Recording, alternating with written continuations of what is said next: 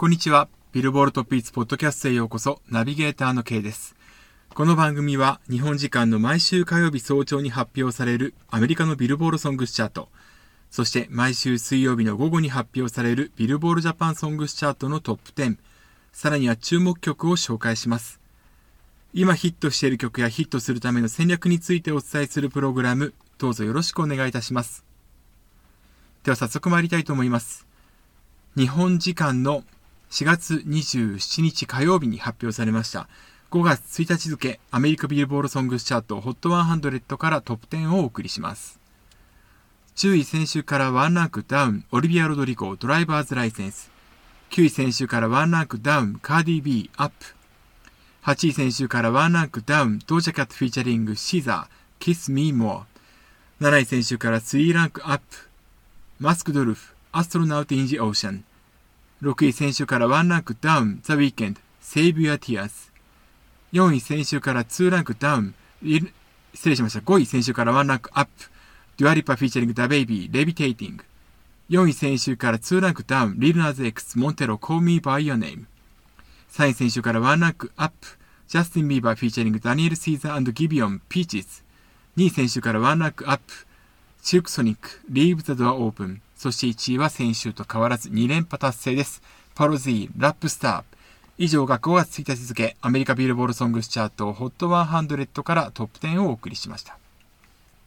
ポロ G 2連覇達成です。えー、この曲の強さは何と言ってもストリーミングですね。アメリカのソングスチャートは3つの指標で構成されております。影響力の大きい順にストリーミング、ラジオ、そしてダウンロードとなっているんですけれども、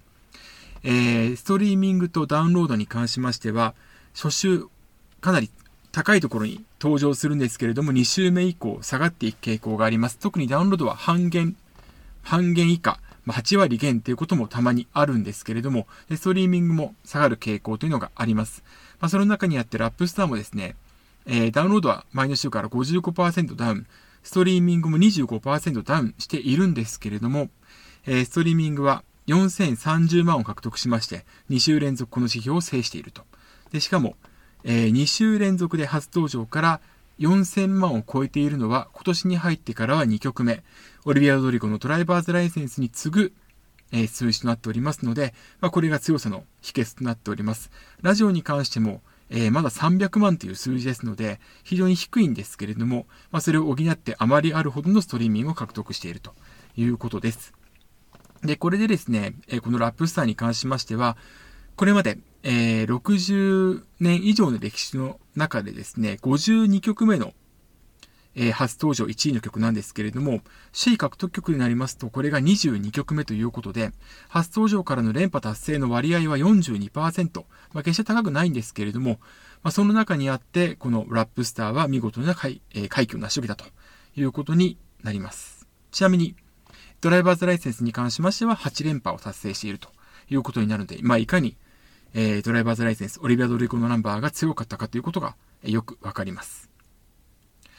えー、ちなみに、まあ、このポロ G が、えー、強くないというラジオに関しましては、えー、シルクソニック Leave the Door Open が2連覇を達成しております。えー、それからジャスティン・ビーバーフィーチャリングダニエル・シーザーギビオン・ Peaches 総合3位ですけれども、こちらがですね、登場から、えー、5週目でラジオでトップ10入りを果たしたということになりまして、ジャスティン・ビーバーはラジオ指標18曲目のトップ10入りを果たしております。で、1990年からこの、えラジオチャート始まっているんですけれども、この中では歴代5位という数字となります。それからですね、今週に関しましては、デュアリパフィーチャリングダベイビー Levitating に対してアメリカビルボードは注目と、えー、記事で書いております。というのもですね、まあ、最高位5位に復帰したこの曲なんですけれども、えー、この曲がランクアップした要因はですね、TikTok のバズにあるということで、えー、TikTok 非常にあの、やはり大きな影響力を持っているよっていうことを、えー、このレビテイティングから、ま、改めて、えー、示すことができるかなというふうに思います。で、来週に関しましては、えー、今週ですね、6位ですね、えー、ザ・ウィーケンド・セイビア・ティアーズ。この曲のリミックスが加算されることによって、首位に登場するというふうに、えー、予想される方何人かいらっしゃるんですけれども、えー、ほぼ、ほぼすべて、来週は、えー、ザ・ウィーケンド、セイビア・ティアーズが1位になるだろうと予想しております。えー、このリミックスに新たに参加したのはアリアナ・グランデ。今回確か3回目のコラボ作品となるんですよね。ただ、えー、リミックスに関しましては、オリジナルよりも、え、全体的なポイントが高くなければ、100円参加の方のクレジットはなされないので、ですから、アリアナ・グランデがクレジットされるかどうかというのは来週見てみないとわからない。おそらくは、えー、セイビア・テアーズ、ザ・ウィーケン単体でのクレジットになるんじゃないかなというふうに見込まれています。ちなみにですね、えっ、ー、と、今回のチャート、えー、同じく5月1日付のグローバルチャートを見てみますと、ビルボール200、えー、失礼しました。グローバル200では、リルナーズ X、モンテロコーミーバイヤーネームが、えー、連覇を達成しております。こちらは、えー、2連覇ですね。あ、失礼しました。3連覇ですね。それから、えー、アメリカの分を含まないグローバルエクスクルーディング US、こちらに関しましては、ジャスティン・ビーバー、フィーチャリング、ダニエル・シーザーギビオンの Peaches、こちらがなんと5連覇を達成しております。ただ、いずれもですね、ポイントちょっと、えー、漸減している状況ですので、まあ、今後のヒット作が出てくるか、まあ、来週ですね、ザ・ウィーケンドがどうなるかというのに注目したいと思います。というわけで、えー、こちら以上が5月1日付アメリカビルボールソングスチャート HOT100、さらにはグローバルチャートのトップ10を紹介しました。では日本のチャートに行きたいと思います。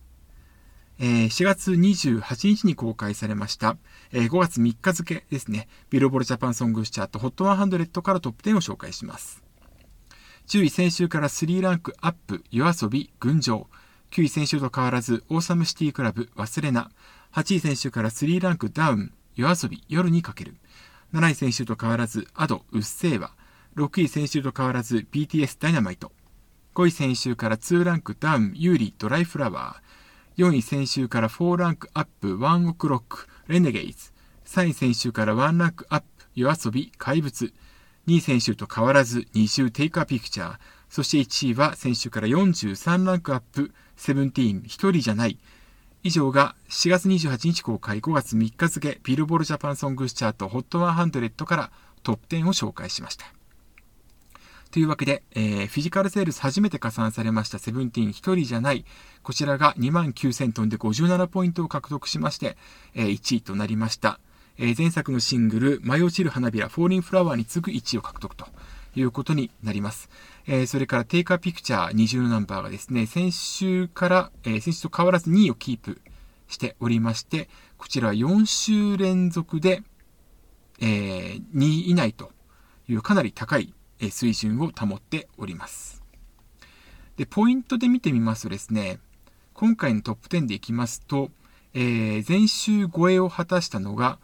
えー 3, えー、3位入っております。あ、失礼しました。まずはセブンティーン一人じゃないもそうですね。それから3位に入っております夜遊びの怪物が前週から2%アップ。4位のワンオクロックレネゲイズ。こちらはですね、初の1週間フル加算となりましたので、えー、前週から40%アップしております。そして7位に入っております。アドうっせぇわ。こちらは5.8%アップしております。で、アドのうっせぇわのみならずですね、えー、ギラギラもポイントを上げているんですよね。前の週から3.2%アップ。で、これはなぜかと言いますと、えー、集計感、来週になるんですけれども、チャート発、えー、チャートに登場する予定のオドという新曲、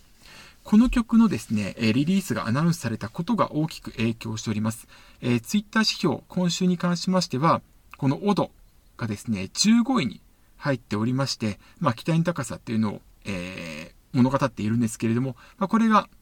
おそらくこのうっせぇわ、それからギラギラに影響を与えたことは間違いないと思われます。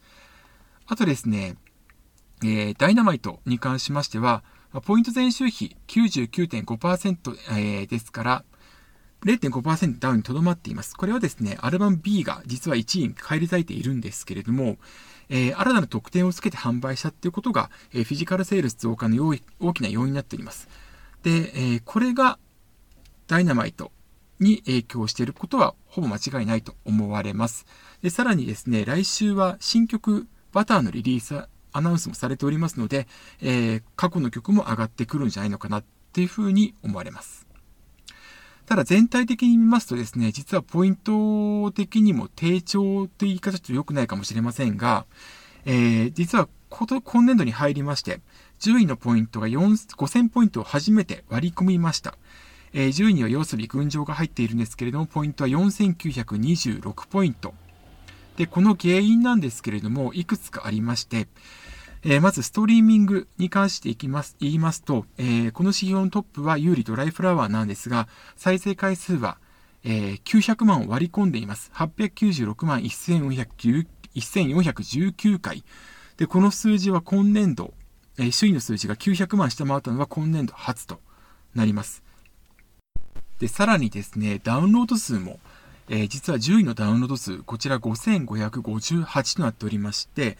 えー、10位のダウンロード数が6000を下回ったのも実は今年度初となりますので、えー、まあ、ダウンロードに関しましてはですね、えー、初週強い曲っていうのが多かったりするんですが、まあ、ただ、あの、ロングヒットする曲も多い、えー、もうトップ10に入っていることが多いです。えー、そう考えますとですね、まあ、ロングヒット曲で、さらにはそのサブスクに強い曲、えー、今後のブレイクする曲っていうのが、ちょっと登場していないっていうことが全体的な、まあ、低調というとちょっと語弊があるかもしれませんけれども、えー、ポイントの減少につながっているんじゃないのかなというふうに思われます。まあそう考えますとですね、えー、今後、あいみょんさん、それからバックナンバー、星野源さん、米津玄師さんといった春クールの連続ドラマの主題歌。こちらがどういう風なチャートアクションを示すかっていうのはちょっと、え、注目ですね。来週は先ほど申し上げたアドさんのオドに加えまして、その星野源さんの不思議も、え、ランクインする予定ですので、え、どういう風に推移していくのかっていうのを注目していきたいなという風に思います。で、えー、トップになったのが、セブンティーンの一人じゃないという曲なんですけれども、えっ、と、実はですね、ちょっと不安要素というのがあります。えー、もちろん首位はすごいことなんですけれども、えー、CD セールス、あ、失礼しました。まあ、フィジカルセールスって言ってますけれども、まあ、ほぼ CD ですね。CD セールス1位なんですが、一方で、ルックアップが今回4位です。ルックアップっていうのはパソコンですとか、えー、いった、えー、インターネットにつながっている機器に取り込んだ際に、インターネットデータベースであるグレースノートにアクセスされる数を示します。で、えー、これがフィジカルセールスの順位と乖離すればするほどですね、えー、ユニークユーザー、これはあの枚数に対して実際に買った人の数なんですけれども、このユニークユーザー数が多くないっていうことが推測される。あとは、レンタル数も多くないってことが推測されるんですね。で実は、えっと、これ録音してる4月28日の、えー、ブログ今音で毎日更新してるんですが、まあ、ここで書いたんですけれども、前のシングル、1年前にリリースされました、舞い落ちる花びら、フォーリンフラワー。この曲がですね、レンタル解禁が1年後だったんですね。で、今回の一人じゃないという曲も実はレンタル未定で、おそらくは1年後になるかもしれないと。でそう考えると、レンタル解禁されていないということが、まず大きく、この、えー、ルックアップ指標のえー、多くなさというか、順位の高くなさっていうものに現れているんじゃないかというふうに推測できます。で、それに比べ、えー、加えまして、まあ、今回このルックアップが4位だったんですけれども、一人じゃないという曲が。で、この指標2位に入っているのが、夜遊びの怪物なんですけれども、えー、総合3位ですね。この曲のルックアップ、えー、失礼しました、売り上げが、えー、今週のフィジカルセールスが1193枚です。で、一方で一人じゃないのフィジカルセールスは37万2913枚。で、えー、怪物の今週の、まあ、最新週の、えー、集計期間内のセールスというのは、一人じゃないの1%にも満たないという状況なんですね。先ほどもお伝えしたように、ルックアップの指標の順位が、えー、フィジカルセールス指標の順位と大きく乖離する、えー、極端に低いっていう場合には、え考えられるのはユニークユーザー数の、え枚数に対する多くなさ、それからレンタルの、え稼働率、まあえレンタルされる枚数の少なさ、まあ、そこ、これらが推測されるんですけれども、えー、レンタルがもともとされていないっていうことも、えー、さることながら、まあ、ユニークユーザー数もどうなのかなっていうふうにちょっとふうに思ってしまいます。もちろん、えー、買った方が全て取り込むわけではないっていうのをまず考えなければいけないことなんですけれども、